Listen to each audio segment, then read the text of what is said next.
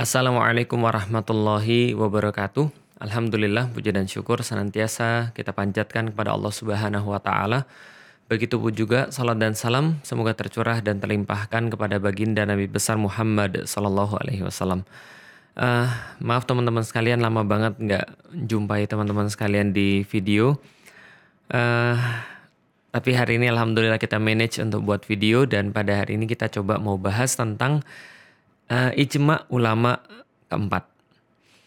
Nah, ijma ulama keempat ini hmm, sejauh ini menimbulkan banyak sekali uh, kontroversi. Tapi kita sudah tahulah bahwa kontroversi ini tidak semua uh, bukan maksudnya gini, kontroversi ini bukan dari umat muslim itu sendiri tapi justru dari uh, yang selain mereka. Itu adalah kemudian pemerintah, lalu kemudian uh, beberapa orang yang mempermasalahkan ada poin uh, bahwa ulama itu mewajibkan khilafah. Nanti coba kita akan bahas bagaimana lengkapnya. Uh, pertama-tama teman-teman sekalian, saya harus sampaikan bahwa sebelum teman-teman lanjut, kalau teman-teman punya prasangka atau teman-teman punya preferensi negatif atau teman-teman sudah nggak suka dulu dengan video ini, lebih baik hentikan karena teman-teman nggak akan dapat sesuatu kecuali uh, kebencian yang lebih, kecuali ketidaksukaan yang lebih. Tapi kalau teman-teman masih mau untuk membuka pikiran, masih mau untuk coba uh, mendengarkan, masih mau coba untuk berpikir, uh, silahkan tonton sampai habis dan mudah-mudahan minimal ada referensi-referensi yang nambah di situ. Lagi pula teman-teman nonton ini teman-teman free. Teman-teman bisa matiin kapan saja, teman-teman bisa untuk uh, like atau dislike itu adalah uh, bebas sepenuhnya bebas teman-teman sekalian. Tapi pada hari ini saya coba ingin membahas terlebih dahulu tentang uh, ijtima ulama. Bagi saya secara pribadi, ijtima ulama yang keempat ini adalah ijtima ulama yang paling free dari kepentingan.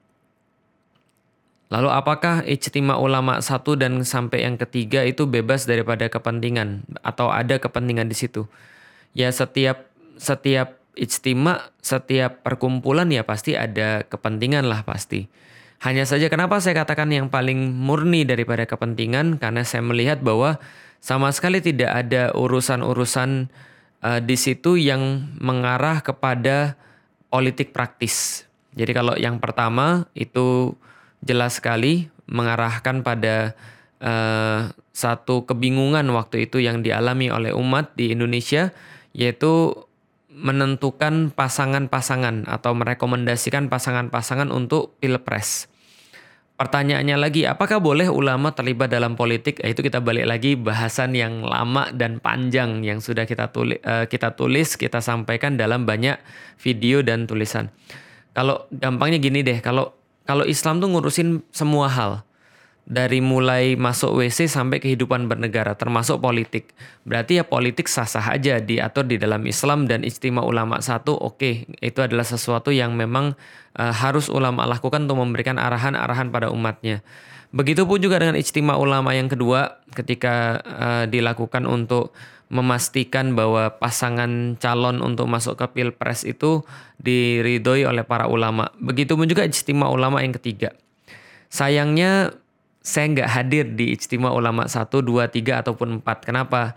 Uh, ya mungkin karena saya bagian bukan uh, saya bukan bagian daripada ulama yang berilmu untuk kemudian bisa uh, apa namanya uh, bisa hadir ataupun uh, apa ya layak untuk berkontribusi di perhelatan yang demikian ilmiah. Uh, balik lagi pada istimewa ulama yang keempat teman-teman sekalian.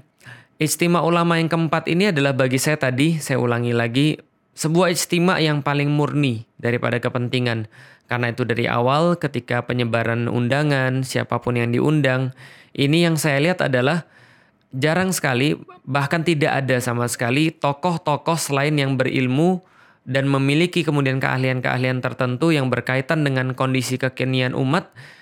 Dan itu hanya yang ulama yang diundang di situ tidak ada bagian-bagian seperti aktivis ataupun tokoh tokoh-tokoh politik itu tidak terlihat kemarin. Wallahualam bisawab kalau ada. Tapi yang yang jelas saya lihat yang berkumpul adalah benar-benar mereka yang mumpuni di bidangnya yang selama ini uh, senantiasa mengawal umat dalam 411, 212 ataupun aksi-aksi bela Islam yang lainnya. Nah, yang dipermasalahkan adalah ini teman-teman sekalian. Saya bacain aja biar uh, kita nggak salah ya. Ada poin ke Sebentar. Poin pada poin mengingat. Nah, jadi poin mengingat itu ada ada ada poin mengingat bagian A, ada bagian B, ada bagian C. Bagian A itu ayat-ayat Al-Qur'an, bagian B itu adalah hadis-hadis Nabi dan yang ketiga yang ke C itu bagian C adalah ijma ulama. Bagian D-nya konstitusi NKRI. Nah, saya bacain yang bagian yang C aja yang dipermasalahkan. Bagian C ijma ulama bahwa sesungguhnya semua ulama ahlu sunnah wal jamaah telah sepakat bahwa penerapan syariah dan penegakan khilafah serta amar ma'ruf dan nahi munkar adalah kewajiban agama Islam. Nah, jadi ini adalah poin yang dipermasalahkan karena uh, ulama sepakat, ulama ahlu sunnah wal jamaah sepakat bahwa penerapan syariah dan khilafah merupakan sesuatu hal yang wajib. Lah kenapa menjadi masalah? Karena selama ini kita tahulah bahwa term khilafah itu menjadi sebuah term yang didemonisasi, term yang distigmatisasi negatif, dimonsterisasi. Jadi seolah-olah harus ketika mendengarkan kata-kata khilafah ini orang langsung harus takut. Gimana caranya? Ya dibuatlah kemudian hal-hal yang membuat itu seolah-olah berbahaya, mengerikan, sadis, radikal, ngeri dan seterusnya. Misal, menyamakan antara ISIS yang mengklaim khilafah versi mereka dengan kata-kata term khilafah itu sendiri. Nah, itu stigmatisasi negatif contoh. Contoh misalnya kata-kata begini. Kamu mau khilafah, kayak ISIS itu, bunuhin orang, lalu kemudian menggal orang, nembakin orang. Itulah khilafah. Ah, itu term yang kayak tadi. Jadi khilafah dimonsterisasi, khilafah distigmatisasi negatif dengan menggandengnya dengan ISIS. Apalagi misalnya, Suriah itu pengen khilafah. Nah, kayak gitu-gitu. Jadi kekacauan di Suriah dikaitkan dengan khilafah. Kekacauan di Mesir dikaitkan dengan khilafah. Uh, kekacauan di negeri-negeri Arab yang melakukan Arab Spring dikatakan bahwa mereka berusaha untuk mendirikan khilafah dan seterusnya. Pokoknya yang ngeri-ngeri. Apalagi yang berusaha dikaitkan uh, sejarah misalnya. Diangkatlah orang-orang yang dinamai khalifah yang zolim Lalu kemudian dikaitkan inilah sistem khilafah. Pokoknya ya segala macam lah. Sehingga bisa distigmatisasi negatif bahwa khilafah itu mengerikan. Apalagi yang dibuat membubarkan Hizbut Tahrir atau mencabut badan hukum uh, Ormas Hizbut Tahrir Indonesia. Nah ini kemudian sebagai bagian menstigmatisasi negatif karena selama ini uh, Hizbut Tahrir Indonesia ini yang rame dan uh, dan uh, apa namanya sangat bersemangat meneriakkan kata-kata khilafah maka dikatakan seolah-olah ini adalah bertentangan dengan NKRI, bertentangan dengan Pancasila, bertentangan dengan toleransi, bertentangan dengan konstitusi dan UUD 45 sehingga disamakan dengan PKI. Nah, ini juga sama, stigmatisasi negatif. Jadi seolah-olah kata-kata khilafah pengen ditempatkan menjadi satu uh, grup dengan kata-kata komunis misalnya atau dengan kata-kata sadis, teroris, radikalis dan seterusnya. Ini yang sedang terjadi, maka menjadi masalah ketika ulama-ulama menunjukkan kata khilafah ini adalah sebagai sesuatu hal yang wajib. Oke teman-teman sekalian, saya sudah sampaikan bahwa kalau teman-teman masih mau untuk belajar, mikir, ataupun mendengarkan, silahkan lanjutkan. Kalau enggak saya sudah bilang, udah unfollow aja lebih baik atau uh, unsubscribe aja lebih baik atau ya apalah terserah teman-teman mau lakukan. Tapi nggak usah dengar tapi kalau misalnya masih mau untuk kemudian dengar masih mau cari tahu masih mau untuk mikir oke okay lah ayo kita bareng-bareng coba untuk membuka wawasan kita. Kita coba untuk uh, jujur pada pemikiran. Kita coba untuk jujur pada uh, penilaian. Ya kita coba untuk inilah membuka wawasan. Jadi gini teman sekalian coba ya. Teman-teman pernah dengar kata imam? Jelas pernah. Imam salat, imam safar, imam apa lagi? Imam rumah tangga. uh, imam adalah sebuah kata yang ada dalam bahasa Arab yang itu muncul daripada agama Islam. Kalau nggak ada agama Islam, nggak akan ada kata imam. Artinya bahasa Arab itu dengan kata imam itu dibawa oleh Islam sehingga term imam tuh bisa dikenal oleh orang-orang muslim. Oke contoh lagi misalnya.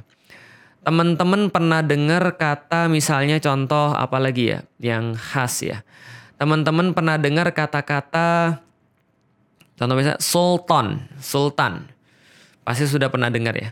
Karena itu juga bahasa Arab yang diperkenalkan melalui term Islam.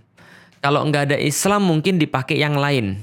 Misalnya contoh pangeran, misalnya contoh raja, misal contoh pemimpin atau apalah. Tapi term-term tadi adalah term yang khusus gitu ya di dalam agama Islam yang diambil daripada bahasa Arab. Nah, pertanyaan saya, kalau seandainya ada term dalam agama, ada ada sesuatu hal dalam agama, teman-teman akan nanya kepada siapa untuk mengetahui term itu? Contoh misalnya gini, junub misalnya. Junub itu kan adalah term dalam agama. Kita nggak bisa nanya sama orang yang uh, ahli dalam hukum atau ahli dalam tata negara atau ahli dalam politik atau ahli dalam hubungan luar negeri untuk nanya term junub. Junub itu apa sih? Kita pasti akan datang pada ulama dong. Kita datang pada ulama lalu kita tanya, "Kiai, ustadz, apa artinya junub?" Oke. Kapan orang bisa junub dan bagaimana bisa lepas daripada junub? Lalu apa saja yang menyebabkan orang tuh jadi junub? Kalau nggak ada air untuk mandi, gimana caranya kita bisa melepaskan diri dari junub misalnya? Ya teman-teman akan nanya semua hal yang berkaitan dengan junub karena ulama adalah yang paling tahu tentang itu. Kalau kita tanya pada pakar tata bahasa, dia juga bingung ini bahasa apa. Atau kita tanya pada eh, pakar tata negara, dia juga bingung. Sebagaimana kalau kita nanya tentang penyakit, kita pasti nanya sama dokter. Kita bukan nanya sama ulama. Nanya penyakit pada ulama, ulama mungkin tahu. Cuma yang berkaitan dengan yang dia tahu saja. Contoh misalnya kita tanya pada ulama, e, mohon maaf Yai, saya lagi sakit ini. Sakit saya begini, begini, begini. Ini ronsennya. Apa kata Yai? pergi ke dokter dan jangan lupa istighfar. Banyak-banyak ingat Allah. Karena yang wajib dalam sakit itu adalah bersabar. Sedangkan berobat adalah sebagai sesuatu hal yang sunnah. Porsinya itu. Tapi kalau kiainya ngasih obat, kiainya ngasih apa namanya ngasih tahu beli obat ini dosisnya segini, makanya segini, itu menjadi pertanyaan. Karena kenapa? Karena itu bukan bidang wilayahnya dia. Walaupun ada ulama yang sekaligus dokter, tapi yang kita bicarakan adalah kalau seseorang nanya tentang satu term yang bersifat kedokteran, dia akan tanya pada orang yang bersifat kedokteran. Kalau ada orang yang mau nanya tentang satu term yang bersifat agama, maka dia tanya pada ulama. Termasuk kata khilafah. Kalau mau tahu tentang khilafah ini apa, tanyalah sama ulama. Karena nggak mungkin kata-kata ini muncul begitu saja. Pasti ada uh, awalnya. Pasti ada pangkalnya. Sehingga kita harus cari tahu dulu itu. Jangan membabi buta kemudian seolah-olah khilafah ini nggak ada dari dulu.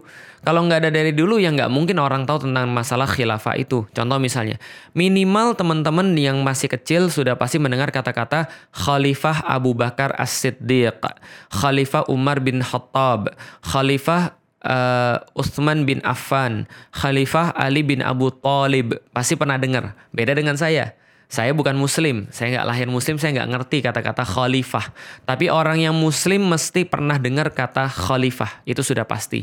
Karena mereka sering mendengarkan itu ketika pas lagi teraweh, gitu kan ya, pas lagi sholat Jumat misalnya, atau pas cerita-cerita sejarah ketika menggambarkan tentang pemimpin-pemimpin hebat yang ada di zaman uh, Rasulullah Shallallahu Alaihi Wasallam, para sahabatnya dan generasi-generasi setelahnya. Ada kata-kata khalifah pun ketika mereka baca Al-Qur'an misalnya surat Al-Baqarah ayat uh, berapa? 30 wa idz qala rabbuka lil malaikati inni ja'ilun fil ar fil ardi khalifah. Ada kata-kata khalifah di situ. Jadi ini bukan kata-kata yang mendadak muncul. Nah kalau gitu secara makna bahasa ada kata-kata khalifah, ada kata-kata khilafah, asal katanya sama. Perbedaannya untuk menunjukkan bahwa kalau khalifah ini adalah pemimpinnya, kalau khilafah adalah sistem kepemimpinannya khalifah, gitu aja sebenarnya.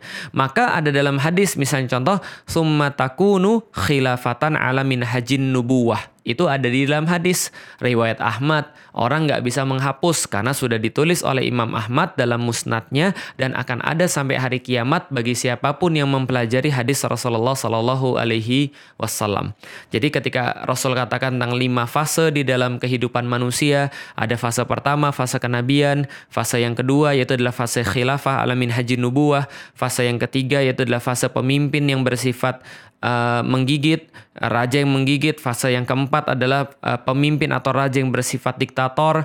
Fase yang kelima, uh, sumatakunu khilafatan alamin haji nubuah. Yaitu adalah akan kembali lagi khilafah yang berlandaskan atas manhaj kenabian sebagaimana episode yang kedua. Itu ada di dalam hadis. Dipelajari oleh kaum muslimin di seluruh dunia. Sekali lagi, kita belum bahas tentang Anda mau setuju atau mau nggak setuju. Tapi bagaimanapun juga seorang muslim yang mereka tahu bahwa Al-Quran dan Al-Hadis adalah sumber primary dalam agama mereka, maka mereka harus tahu term khalifah, term khilafah itu diperkenalkan oleh Rasulullah Shallallahu Alaihi Wasallam. Gitu ya. Dan diperkenalkan di dalam ilmu-ilmu khazanah Islam. Bahwa ini yang kemudian bisa kita sepakati terlebih dahulu uh, dan hal-hal yang teman-teman mau debat bisa nanti kita obrolkan nanti. Tapi yang harus kita sepakati ini ada term ini khilafah, khalifah ada dalam Al-Quran dan Al-Hadis. Oke, yang penting itu dulu. Nah, yang berikutnya teman-teman sekalian, kalau kita sudah menyepakati bahwa term ini tidak muncul secara sendirinya, maka saya mau nanya pada teman-teman yang sudah eh, senior, sudah sepuh. Zaman dulu khilafah dibicarakan nggak? Nggak. Khilafah rame nggak? Nggak. Kenapa? Karena waktu itu orang-orang pada belum paham pada belum tahu, belum waktunya ketika orang berbicara tentang khilafah. Tapi menjelang tahun 2000-an ke sini, ketika dunia sudah semakin berkembang, lalu kemudian uh, orang-orang melihat banyak sekali ketidakadilan, orang-orang melihat banyak sekali ketidakberesan, mereka mulai mencari bentuk ideal apa yang disediakan oleh agama mereka karena mereka tahu bahwa Islam ini adalah satu agama yang sangat sempurna menyediakan solusi dalam segala hal, maka mereka tanya, solusi apa di dalam Islam ini untuk masalah pemerintahan, untuk masalah kehidupan sosial, untuk masalah kehidupan duniawi. Karena mereka tahu kalau saya masuk WC aja diatur kaki kanan duluan dan ada doanya, gitu kan ya. Kalau saya berkaca aja ada doanya, kalau pakai baju aja ada aturannya. Masa sih di dalam hidup bernegara, hidup berpemerintahan, politik, ekonomi dan seterusnya tidak ada tuntunan di dalam Islam. Tidak ada tuntunan dari Rasulullah, tidak ada uh, perintah daripada Allah, tidak ada tuntunan daripada tabiin, tabiut tabiin dan uh, dan generasi salaf. Masa nggak ada sih? Harusnya ada. Maka ketika mereka cari itu, mereka temulah oh ternyata ada term namanya khilafah. Diperkenalkan term ini oleh organisasi mana pun dan akhirnya mereka tahu, oh ternyata khilafah ini bukan barang baru, tapi sudah pernah ada dari minimal 1924 ke belakang. Mereka ketika mempelajari The Ottoman Caliphate, oh mereka jadi tahu, oh ternyata dulu ada kekhilafahan Ottoman. Mereka mempelajari lagi sejarah loh. Oh ternyata sebelum kekhilafan Ottoman ini ada yang namanya Abbasid Caliphate, kekhilafan Abbasiyah. Sebelumnya lagi ada uh, Umayyad Khalifate, kekhilafan Umayyah. Sebelum itu lagi ada uh, the righted the right the righteous uh, caliphs. Jadi uh, khalifah-khalifah yang ditunjuki. Uh, atau dalam bahasa Arabnya khulafa rasyidin yaitulah para khalifah yang ditunjuki empat ada Abu Bakar ada Umar ada Utsman ada Ali ada beberapa ulama yang menggolongkan bahwa uh, apa namanya Umar bin Abdul Aziz termasuk bagiannya. Jadi uh, sorry Hasan Hasan lalu kemudian Umar bin Abdul Aziz ter, uh, termasuk bagian daripada khalifah itu. Tapi yang sudah jelas empat khalifah ini adalah empat khalifah yang ditunjuki atau dikenal dengan Khulafaur Rasyidin. Maka kemudian ini juga uh, ini juga sama. Ini juga orang-orang jadi terbuka pemikirannya. Nah, lalu mereka berpikir, lalu bagaimana kemudian sistem seperti ini? Oke, diturunkanlah. Oh, ekonominya seperti ini. Lalu kemudian politiknya seperti ini. Lalu kemudian uh, apa namanya? cara pengaturan pendidikannya seperti ini, cara pengaturan uh, peradabannya seperti ini, cara pengaturan pergaulannya seperti ini. Uh, masya Allah keren banget. Berarti ada orang-orang semisal Umar bin Khattab misalnya, yang begini cara pengaturan politiknya dan ekonominya. Ada semisal oh yang tadi Husain bin Ali, mohon maaf. Uh, ada seperti misalnya contoh uh, Khalifah Muawiyah misalnya, yang kemudian pengaturan ekonominya begini, politiknya begini. Oh, misalnya ada Umar bin Abdul Aziz yang bagaimana dia mengatur ekonomi, politik, budaya dan seterusnya. Jadi orang-orang terbuka, oh ada sistem namanya sistem khilafah. Yang ini adalah sebenarnya sistem ilahi yang diterapkan dalam kehidupan manusia.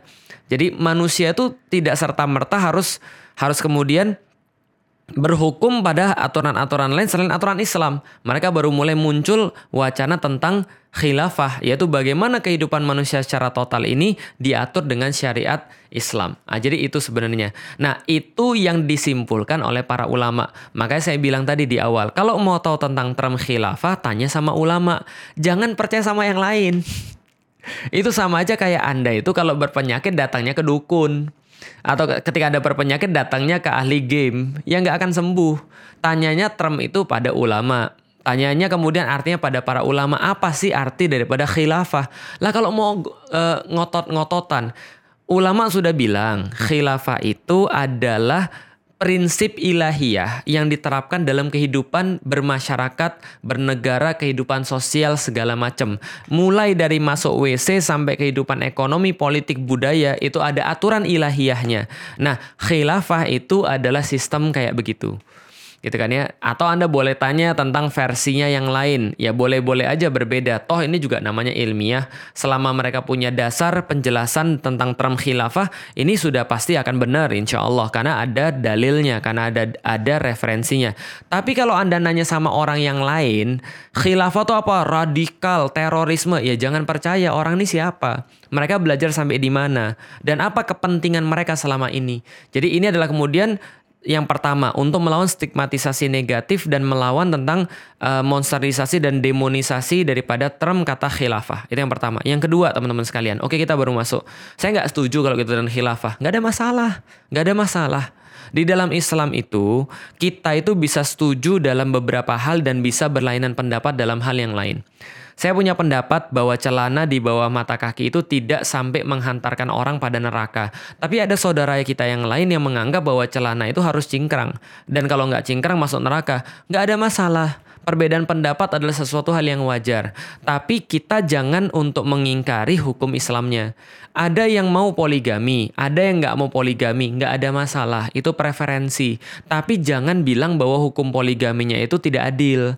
Jangan bilang bahwa hukum poligami uh, hukum poligaminya itu feminis. Eh sorry, anti feminis. Jangan bilang bahwa hukum poligaminya itu adalah hukum yang tidak uh, manusiawi. Jangan bilang kayak gitu. Anda boleh setuju dengan kemudian uh, orang pakai baju warna pink. Tapi bukan berarti semua orang harus pakai baju warna pink. Anda nggak mau pakai baju warna pink, bukan berarti yang lain nggak boleh pakai baju warna pink. Sederhana aja di dalam Islam ini kita boleh bersepakat, boleh tidak sepakat.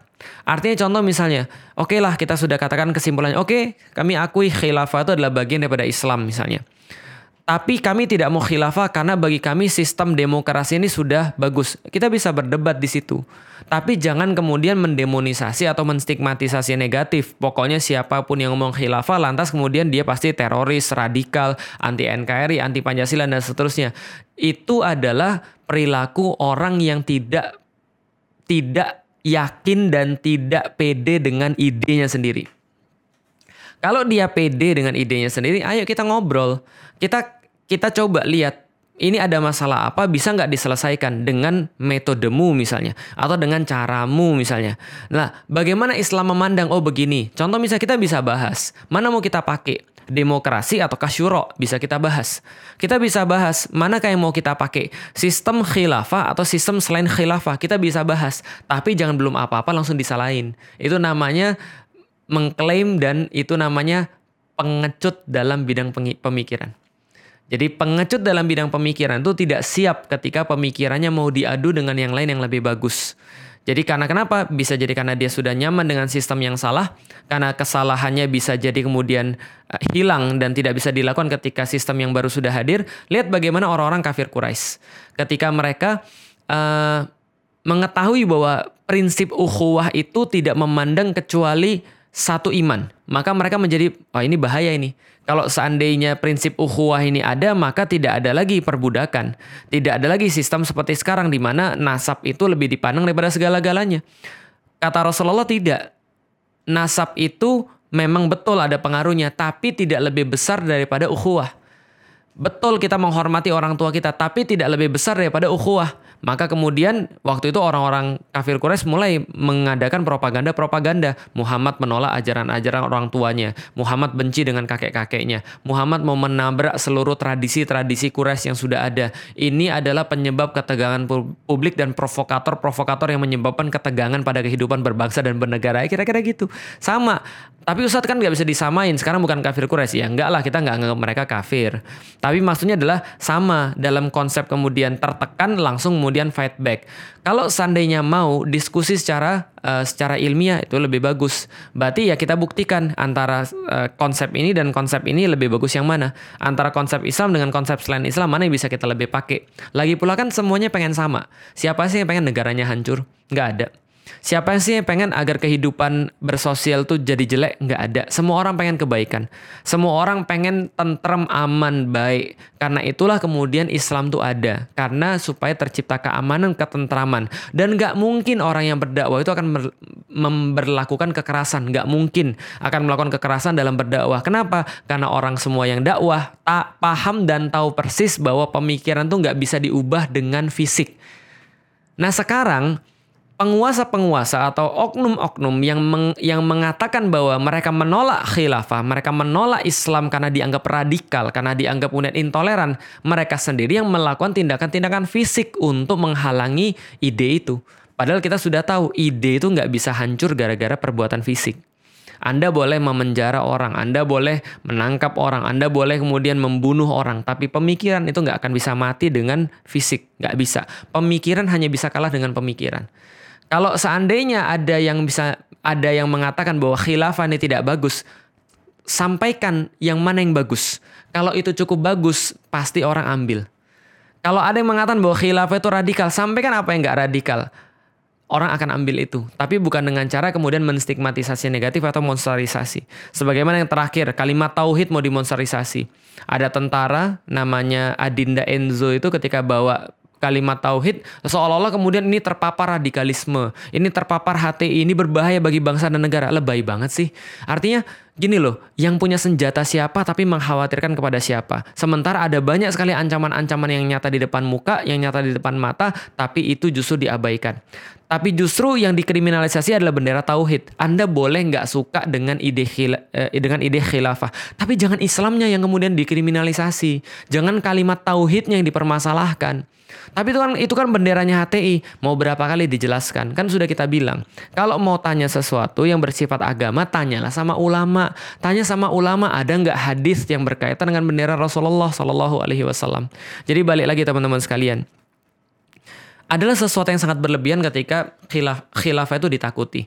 Tapi justru ini adalah memang saya pikir orang-orang yang menakut-nakuti umat dengan kata-kata khilafah itu radikal, teroris, mengerikan dan segala macamnya yaitu mereka hanya melakukan tugas sejarah. Memang tugas sejarah mereka lah menakut-nakuti orang. Tugas sejarah mereka lah mendistorsi pemahaman tentang khilafah. Tugas sejarah mereka lah mendemonisasi dan menstigmatisasi negatif serta monsterisasi terhadap khilafah. Lah kenapa? Yaitu memang tugas sejarah mereka. Dan saya secara pribadi kita nggak pernah tahu tugas sejarah kita apa, tapi yang jelas teman-teman sekalian, saya nggak akan berhenti menyampaikan pada teman-teman sekalian bahwa kalau kita mau berbicara tentang term-term Islam, khilafah bagian daripada term Islam dan bagian daripada khazanah keilmuan di dalam Islam. Boleh Anda nggak sepakat, tapi yuk kita cari tahu dan kita obrolin baik-baik. Kalau seandainya kita semua sepakat bahwa kita pengen kebaikan di dalam beribadah kepada Allah Subhanahu wa taala, tidak ada yang kemudian bisa menghalangi kita untuk berdiskusi, teman-teman sekalian. Dan dan teman-teman sekalian banyak-banyak baca, banyak-banyak paham tentang sejarah. Justru saya senang ketika khilafah ini diangkat dan dikriminalisasi, dimonsterisasi. Kenapa? Itu undangan bagi setiap orang yang punya akal untuk melihat pada sejarah, melihat pada kemudian khazanah-khazanah Islam, bagaimana sempurnanya Islam, betapa kerennya Islam, betapa paripurnanya Islam, dan betapa Islam itu adalah agama yang sangat-sangat, saya nggak punya kata-kata selain hebat, keren, dahsyat, luar biasa. Cari sendiri. Insya Allah kita akan ketemu lagi dalam bahasan-bahasan berikutnya. Kalau teman-teman masih mau membuka pikiran. Assalamualaikum warahmatullahi wabarakatuh.